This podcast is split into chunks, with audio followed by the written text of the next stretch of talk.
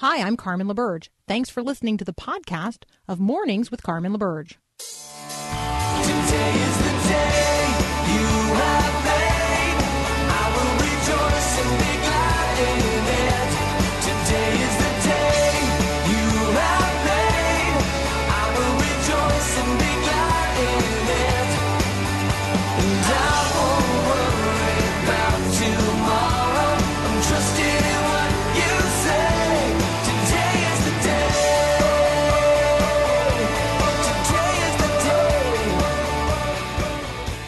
Good morning. Today is the day the Lord has made. We are rejoicing. We are glad in it. Even in the midst of circumstances in our lives and the lives of others whom we love, and certainly news that we hear from around the nation and around the globe that is uh, cause for discouragement or distress or even despair.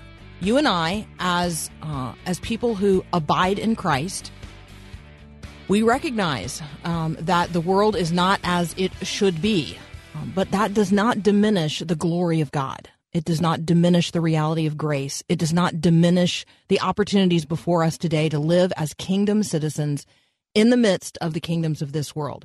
And so that that's my word of encouragement this morning. Like I recognize that life is hard. Like my life is hard. Um, and I recognize that the things that you're facing today are difficult and can be discouraging and disappointing and could be cause for despair. But don't go there. Don't go there. Um, go to Christ. Go to God the Father and plead with Him and say, Abba, Father, you know, I need you in this moment. Thank you for your presence and your power and your provision and your providential grace. Thank you, thank you, thank you. I'm going to abide in that. I'm going to stay connected to you and I'm going to I am I'm I need to draw from you today the things that wow, the world is absolutely just sucking out of me. Um and so let me just encourage you that way. And then and let me ask this question. Um do you feel lonely today? Like just just pause and consider that for just a moment. Do you feel lonely? Maybe not just today, but just you feel lonely in life. Uh, Let me just say if you answered yes to that question, you are not alone. Now, I know that seems counterintuitive. You're feeling lonely um, today, you're not alone.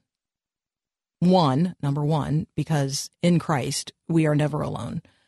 Uh, we not only have Christ, but we have a body of believers that if we will reach out uh, to one of our brothers and sisters in Christ, we will find fellowship and community. Like that is how this works. However, let me say this if you are an American and you are a millennial and you feel lonely, you're also not alone uh, in your generation and in your experience today. Loneliness and friendlessness is actually epidemic in America right now. 25% of millennials. That's young adults in America. We're not talking about teenagers anymore. That's that's the next that's Gen Z. And we're talking about millennials. We're talking about young adults. They say 25% of them, that's 1 in 4, always or often feel lonely. 25% say they have no acquaintances. 22% say they have no friends. No friends. 22% no friends. 27% no close friends. 30% no best friend. That means that almost one out of every three young adults that you encounter today has no best friend. People, that's a mission field. This ought to be easy for us. This, this ought to be easy for us to get out there, and yet somehow it's not. So if we want what we say we want for people, which is for more and more people to know Jesus and come into his kingdom, um, then we have to befriend them. We have to befriend them in the same way that he befriended us. We have to get proximate to them. That's the incarnation. We have to walk alongside them. That's discipleship. We have to make sacrifices on their behalf. That's agape love. That's who Jesus is. In the 15th chapter of the Gospel of John, Jesus talks about, you know, being the true vine and the Father, the vine dresser, and the disciples as the branches. Um, we're, we're certainly supposed to bear much fruit. But starting at verse 12 of John 15, Jesus says this This is my commandment, that you love one another as I have loved you. Greater love has no one than this, that he lay down his life for his friends. You are my friends if you do what I command. No longer do I call you servants, for the servant does not know what the master is doing. I've called you friends. Um, for all that I have heard from my Father, I have made known to you. Friends, what a friend we have in Jesus, absolutely. But what might it look like for us to simply walk that truth out into the world, into today's epidemic of loneliness? That's the conversation I'm going to have up next with Bryan Baise and Tyler Flatt. They're best friends. They're also instructors at Boyce College, where 50 students are taking a course on Christian friendship, classical Christian friendship. What does it mean? What does it look like? And why do we need it in the world today? That's up next here on Mornings with Carmen.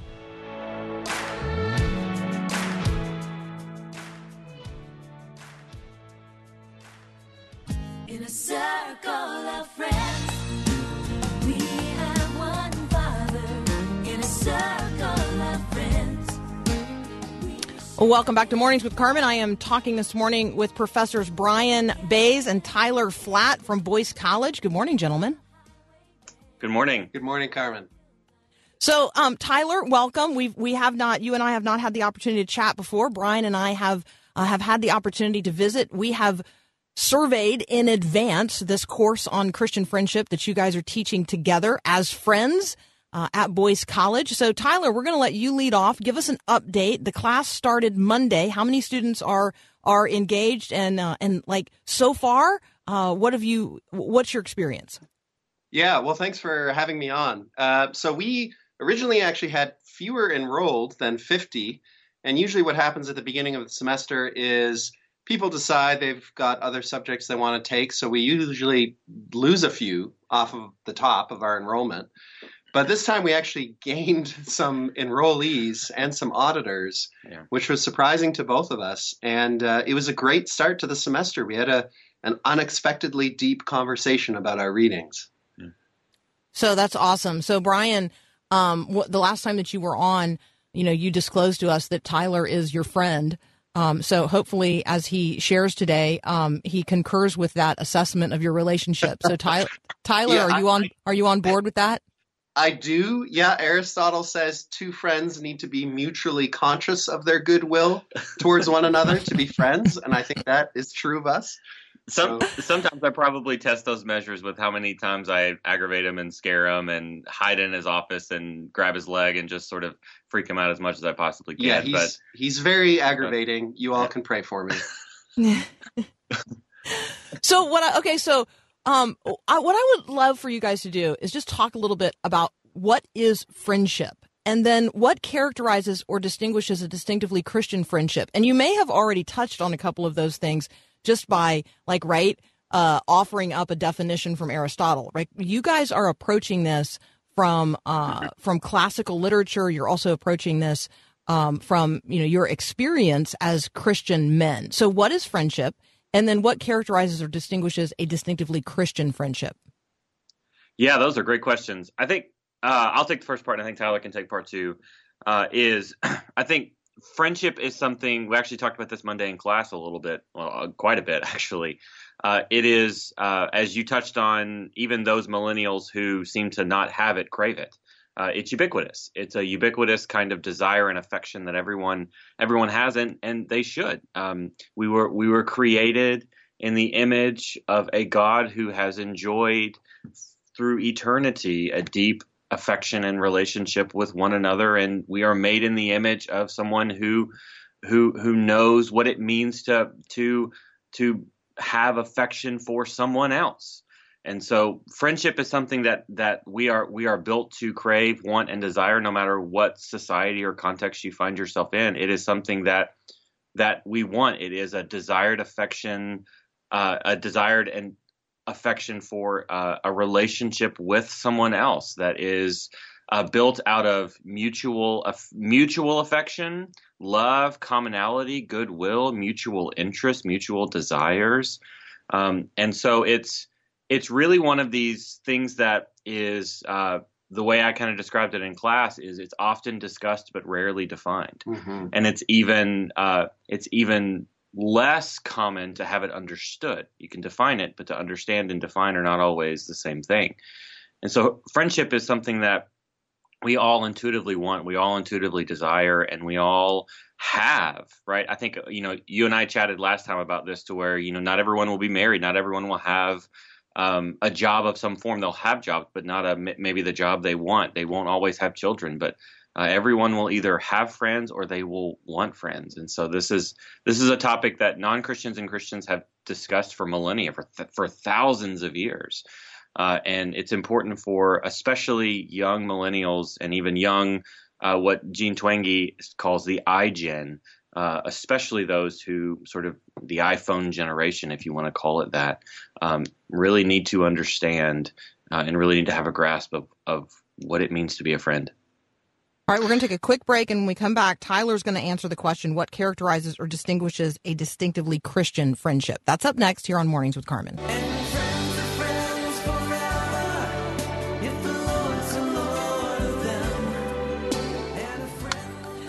Okay, that's actually one of my favorite songs from when I was like in uh, eighth grade. So I just going to go ahead and put that out there. If you've never heard it, uh, it's because you weren't in middle school in the early 80s. Okay, so uh, I am talking with Bryan Baise and Tyler Flatt. They are professors at Boyce College. They are friends. They are co teaching a course in friendship. Uh, and Tyler is just about to tell us what characterizes or distinguishes a distinctively Christian friendship. Yeah, I think um, we can learn a lot from classical views on friendship uh, about how many of the things that naturally people think about friendship uh, are compatible with our design and are compatible and kind of arise out of a Christian worldview as well. So, Cicero, for example, says the foundation of friendship is a really deep consensus about things divine and things human, combined with love and goodwill. And I think biblically we could say, yeah, that's a good way of putting it. Um, for Christians, that consensus can run a lot deeper uh, than between people with sort of different kinds of worldviews who interpret reality differently. So when Christian friends come together, uh, they're not only experiencing and enjoying that mutual goodwill, they're sharing a journey through life uh, in which both are sort of traveling according to the same map. Both are headed towards the same destin- destination that they understand in similar terms. And I think that can make for a much uh, deeper and richer relationship in many ways. And um, this is all part of what we understand as our design, right? Bryan was just talking about uh, how the Trinity figures into this and the fact that all of reality testifies to the importance in God's design of community. We're built for social relationships, it's not something that happens by accident. Some uh, pagan philosophers talk about friendship as though you don't really need it. You can be a self sufficient, virtuous person. It's just sort of a luxury. And that's not the Christian perspective at all.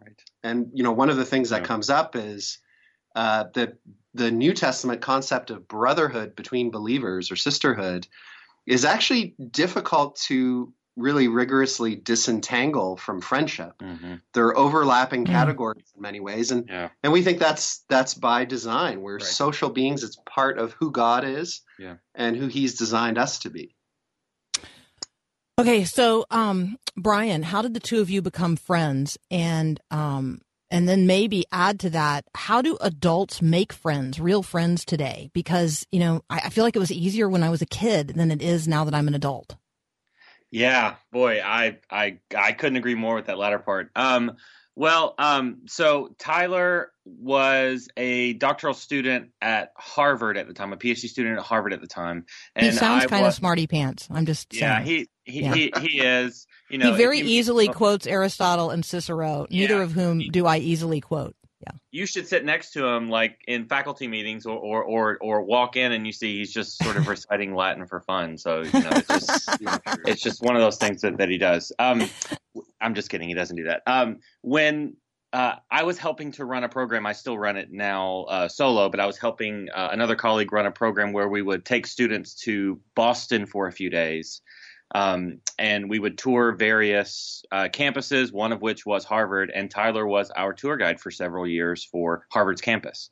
And so um, my colleague uh, at the time, who's who's now at another university, um, introduced us, and um, we I don't I distinctly remember meeting him at a Mexican restaurant right near Harvard, Yeah. um, and us just sort of talking and passing. But even in that kind of moment, I, I kind of sensed this like um, Lewis talks about this like you too kind of moment, right? Like you, like you, this is of your interest too. Uh, and then he was hired as a faculty member here. And uh, it was just an immediate kind of affection. I think some of this has to do with both of our passions and desires and our research interests and um, readings uh, just kind of overlapped.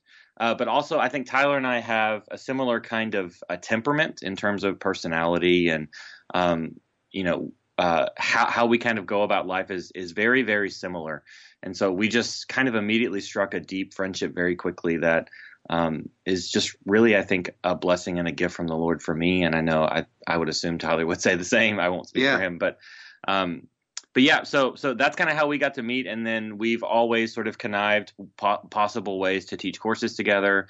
Um, we have at randomly just sort of walked into each other's courses and started teaching together. At times we did that last semester where we planned about an hour before the class. Let's teach together today, and we did, and it, it worked fine. I mean, you could ask students, but it worked fine on our end. It seemed.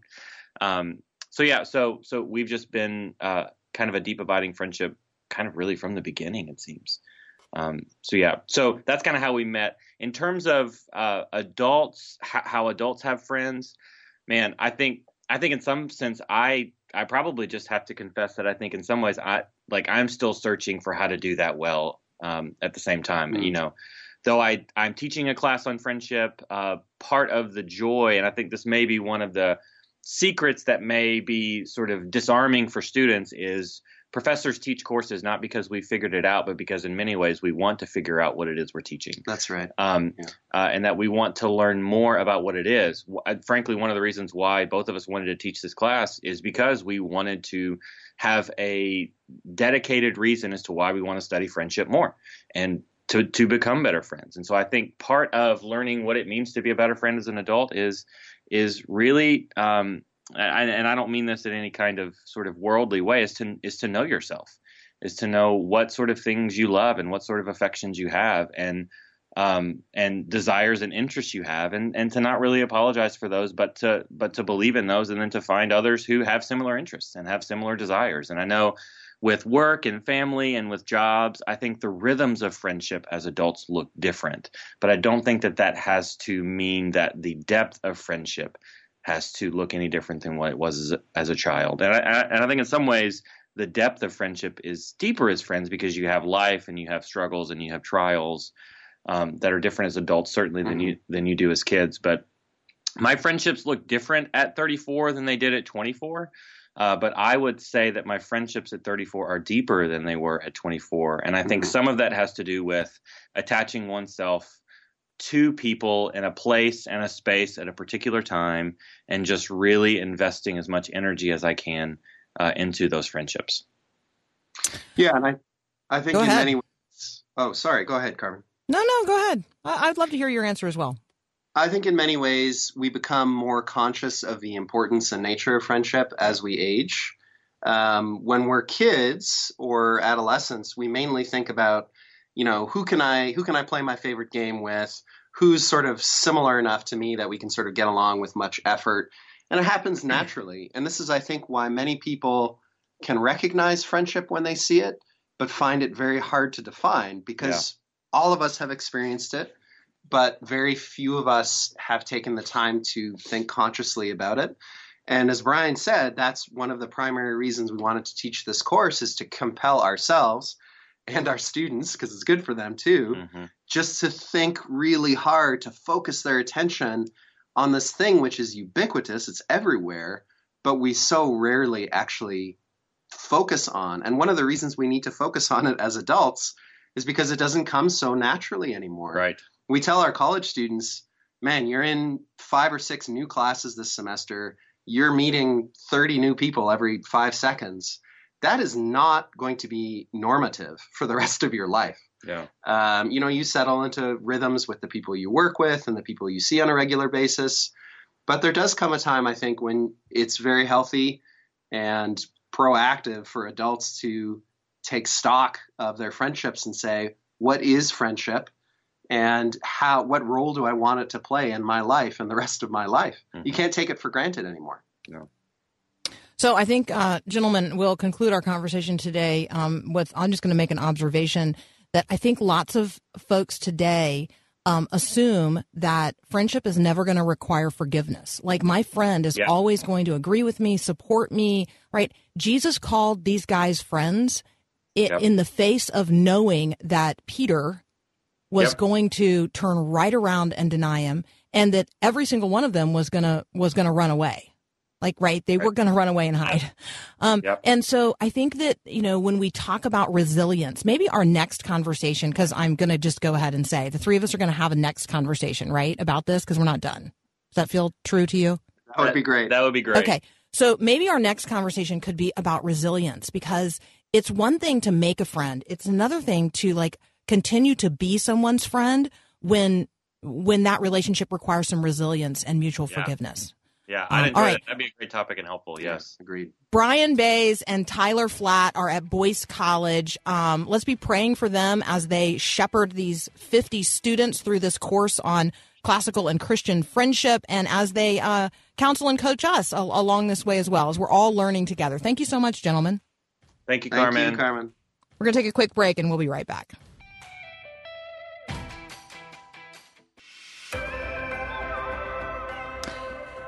Okay, so um, uh, if I sound a little distracted, I apologize. There's a bug in my studio, and it's flying around. And I'm and if so, if you hear me turn away from the microphone, it's because I'm trying to catch it.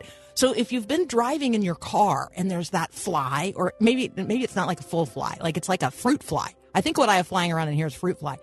And um and you've tried to like smush it against the windshield or your side glass, and then you realize the people in front of you are stopped. Like that's the way I feel this morning in studio. I'm just sharing this trauma with you. Trauma, that's the misuse of that word. Um, oh, we're going to talk about the misuse of words. The, the, we're going to talk about words next up with Hunter Baker. Uh, so, uh, Hunter and I uh, both are concerned about the meaning of words and how words are used in not only our conversations but in the cultural conversations of the day. So, I want I want you to think about words that used to mean one thing and now mean another. And just to decide, does that bug you? that was my connection to the bug in my studio. Um, does that bug you? It bugs me. It bugs me that words are co-opted for political agendas. It bugs me that it bugs me that the rainbow has been co-opted for a meaning other than that which God has given it in Scripture. And so we're going to talk about the meaning of words. Hunter Baker is up next. We love uh, chatting with him. He's from Union University, and we're going to talk about lying. We're going to talk about race or racist. We're going to talk about the word criminal. We're going to talk about love. We're going to talk about sex. I don't know how far we'll get. We're definitely going to talk about gender. That's up next here on Mornings with Carmen.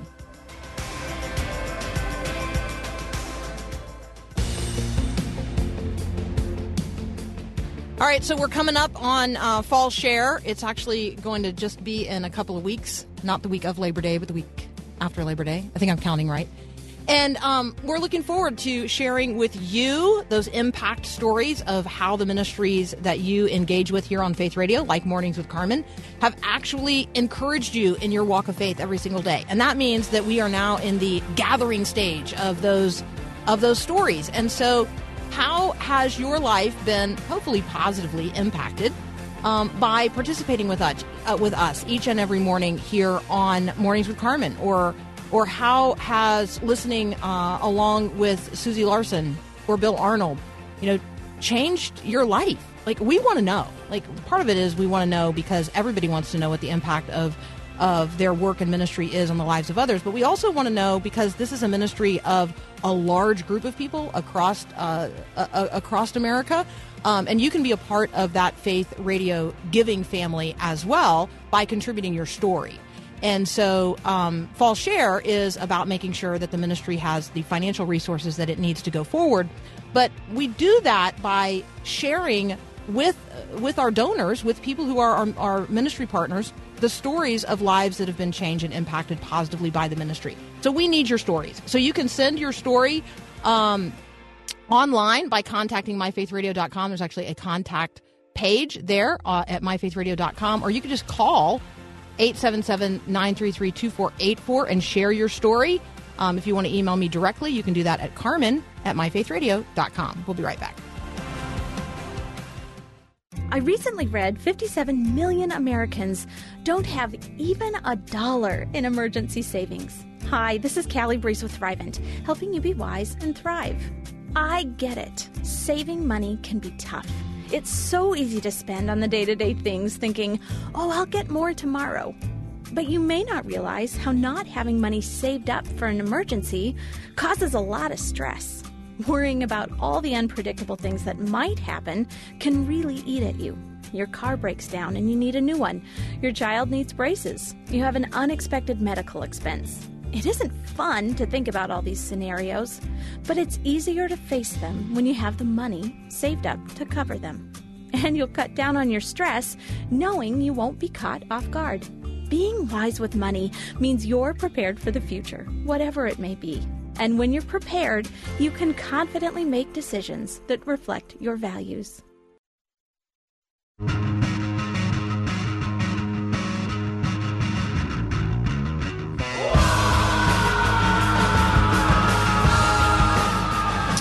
Hunter Baker is back. He is an author. He is the Dean of Arts and Sciences at Union University. Uh, you can check out what he's doing at hunterbaker.wordpress.com. You can also follow him on Twitter at Hunter Baker. Um, I don't really know if he's a hunter or a baker, but I am going to ask him this morning what bugs you because I have a bug in my studio this morning that is bugging me. So, is there something specifically that like bugs you? Well, uh, yeah, there's a lot of things that bug me. I don't like it when guys wear jeans with flip flops. How about that? Uh, there you go. Which I feel like takes us directly into the dress code conversation, but I wasn't really going to go there first. So, um, so I'm going to hold that. I'm going to hold that. Um, I told people that we were going to talk about the meaning of words. And so one of the things that bugs me is when words get co-opted um, and people apply meanings to those words and then um, make assumptions about our mutual understanding of a particular word, and they just plow ahead in a cultural conversation or even uh, plow ahead in terms of uh, uh, like sort of the global conversation that we might be having in the culture as if we all agree on their new definition of a word.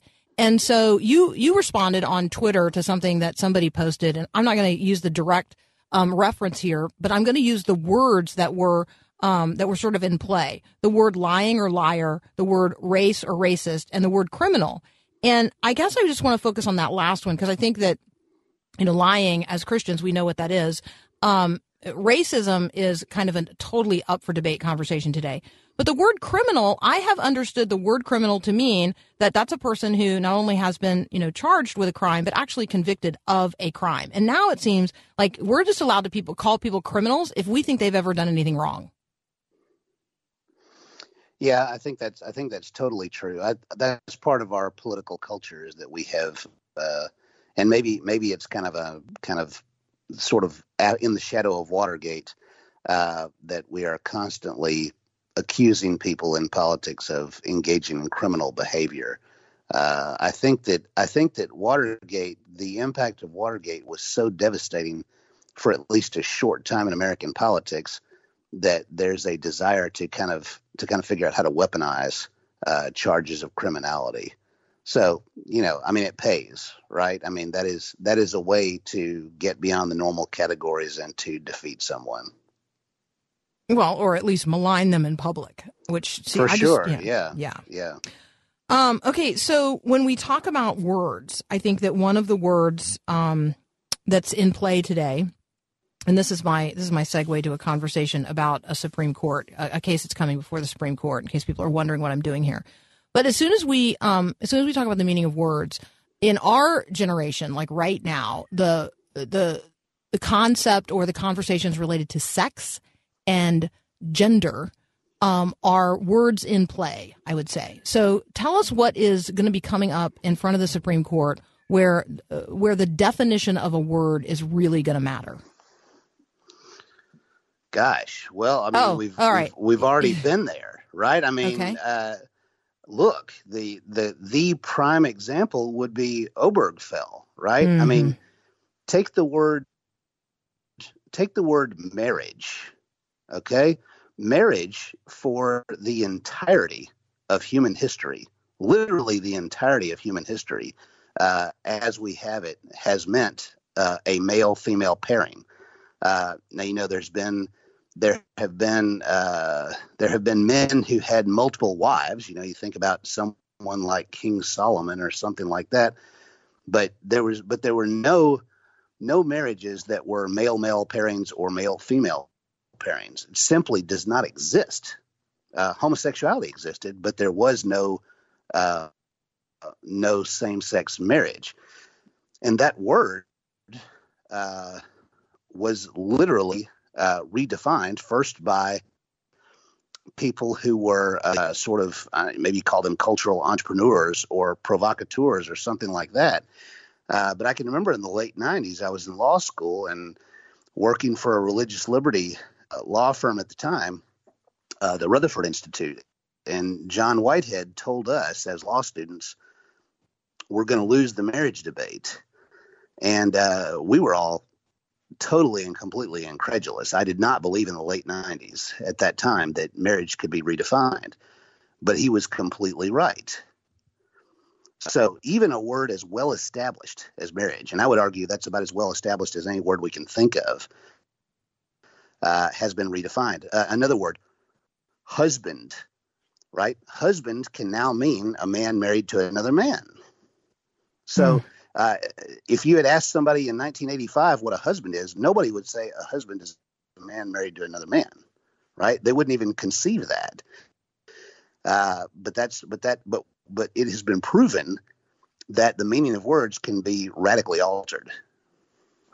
Okay, so we got to take a quick break. When we come back, um, Dr. Hunter Baker and I are going to talk about a case that is coming before the Supreme Court, where the court, um, this is going to come October the 8th, the court is going to have to decide um, two questions. Whether the term sex in federal employment non discrimination law actually includes gender identity and whether or not it's um, unlawful stereotyping to actually have a dress code that's based on biological sex rather than gender identity, which is going to, of course, beg the first question, which is the definition of the word sex and whether or not that is now defined as gender identity. That it's important. It's an important conversation.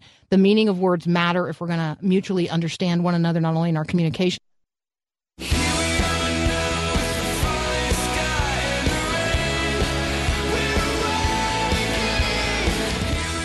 All right, well, we're back. The power is out where I live, but um, the magic of uh, of Verizon means I could reconnect via my um, me, my cellular data. So let's see how this works. I'm with Hunter Baker, and he and I are talking about the meaning of words. So, Hunter, what um, what how how does a court approach a decision about redefining something as massive as gender identity? Uh, I think they're going to do it through cultural drift. Um, if you look at the jurisprudence the last 20 years, I explained how uh, how relatively easily marriage was redefined, even though that's a super stable concept uh, throughout human history. So then you go to gender. Um, I I think that probably at every major university in the United States, um, it is probably common now for students to go to an orientation where they get a name tag that lists their preferred pronouns.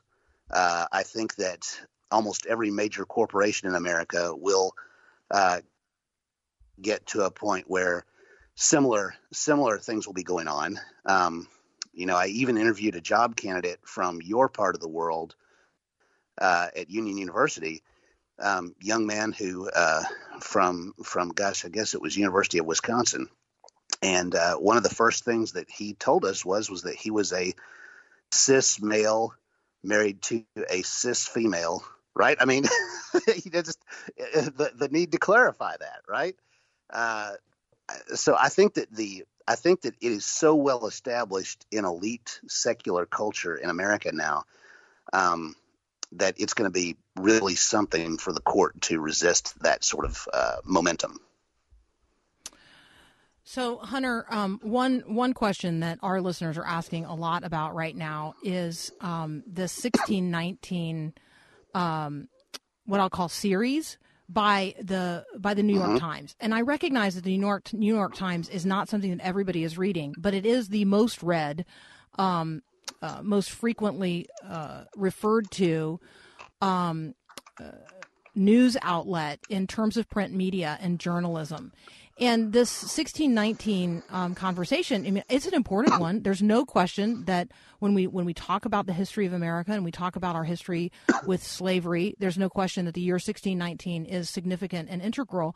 But it seems as if, and actually, there's reporting by other outlets uh, on this topic, that the New York Times is actually seeking to redefine the entire conversation through this 1619 series. Um, so I just, you know, I guess maybe some reflections on the intersection of the way journalists and journalism um, changes the way we understand the meaning of words and and how they can almost redefine history. Yeah, I, th- I think that um, without without being too bombastic about it, I think that the New York Times is trying to redefine the nature of the American founding. So basically, what Mm. They're saying is is that 1776 is not the decisive year, 1619 is the decisive year. And so uh, the Declaration of Independence and seeking freedom from Britain and the right to govern themselves, that's not that's not what's at the core of American identity, uh, but rather that slavery. Slavery itself is the core of American identity and American history. And so they would seek to interpret everything through that and then basically to argue that uh, that it was only through the civil rights struggle that America gained any kind of nobility or worthiness. Um, so it so it is a it is very much a, a frontal attack on the very question of American identity. Um, so we might have to. I got to forget which microphone's actually plugged in. I'm in the dark. We hear you. I don't know. Have you ever have you ever like tried to do your job in the dark and you're not used to doing it completely in the dark? I'm I'm having a I'm having an experience of uh, temporary blindness. I don't know what time it is. I don't know what topics we're talking about.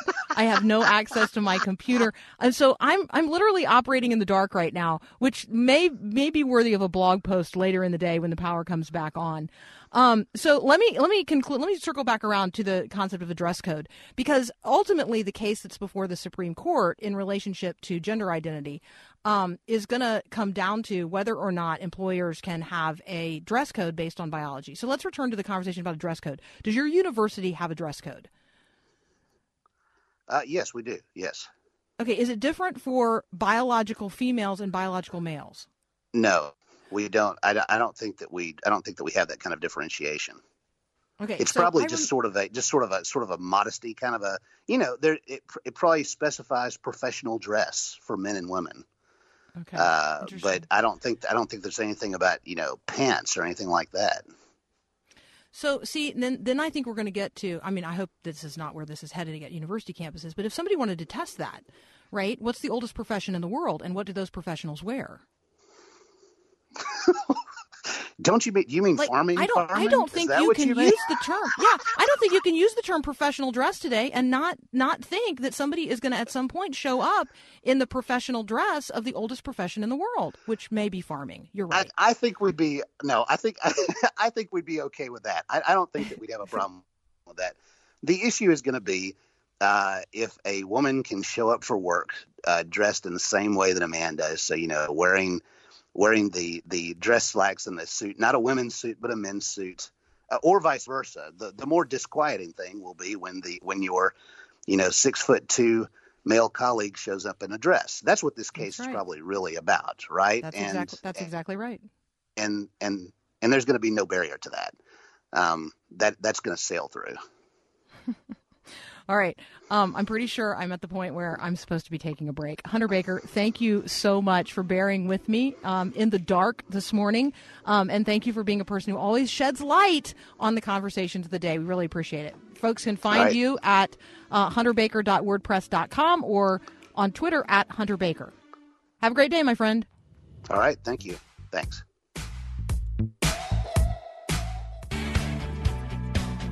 All right, so I'm going to have to um, uh, ask my brother Paul, who is on the line as well, to uh, let me know um, how long am I supposed to talk before the official end of the hour since it's dark where I am.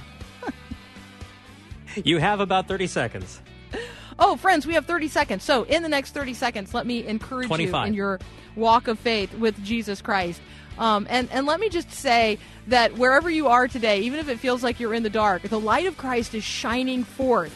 Uh, he has come and He is good and He is uh, the one in whom we abide and find our life. Hey, I hope you hear joy in my voice. It's a joy to be with you this morning. We got another hour here together. We'll be right back. Thanks for listening to this podcast of Mornings with Carmen LaBerge from Faith Radio. If you haven't, you can subscribe to automatically receive the podcast through iTunes or the Google Play Music app. That way, you never miss an episode. It's also available anytime at myfaithradio.com.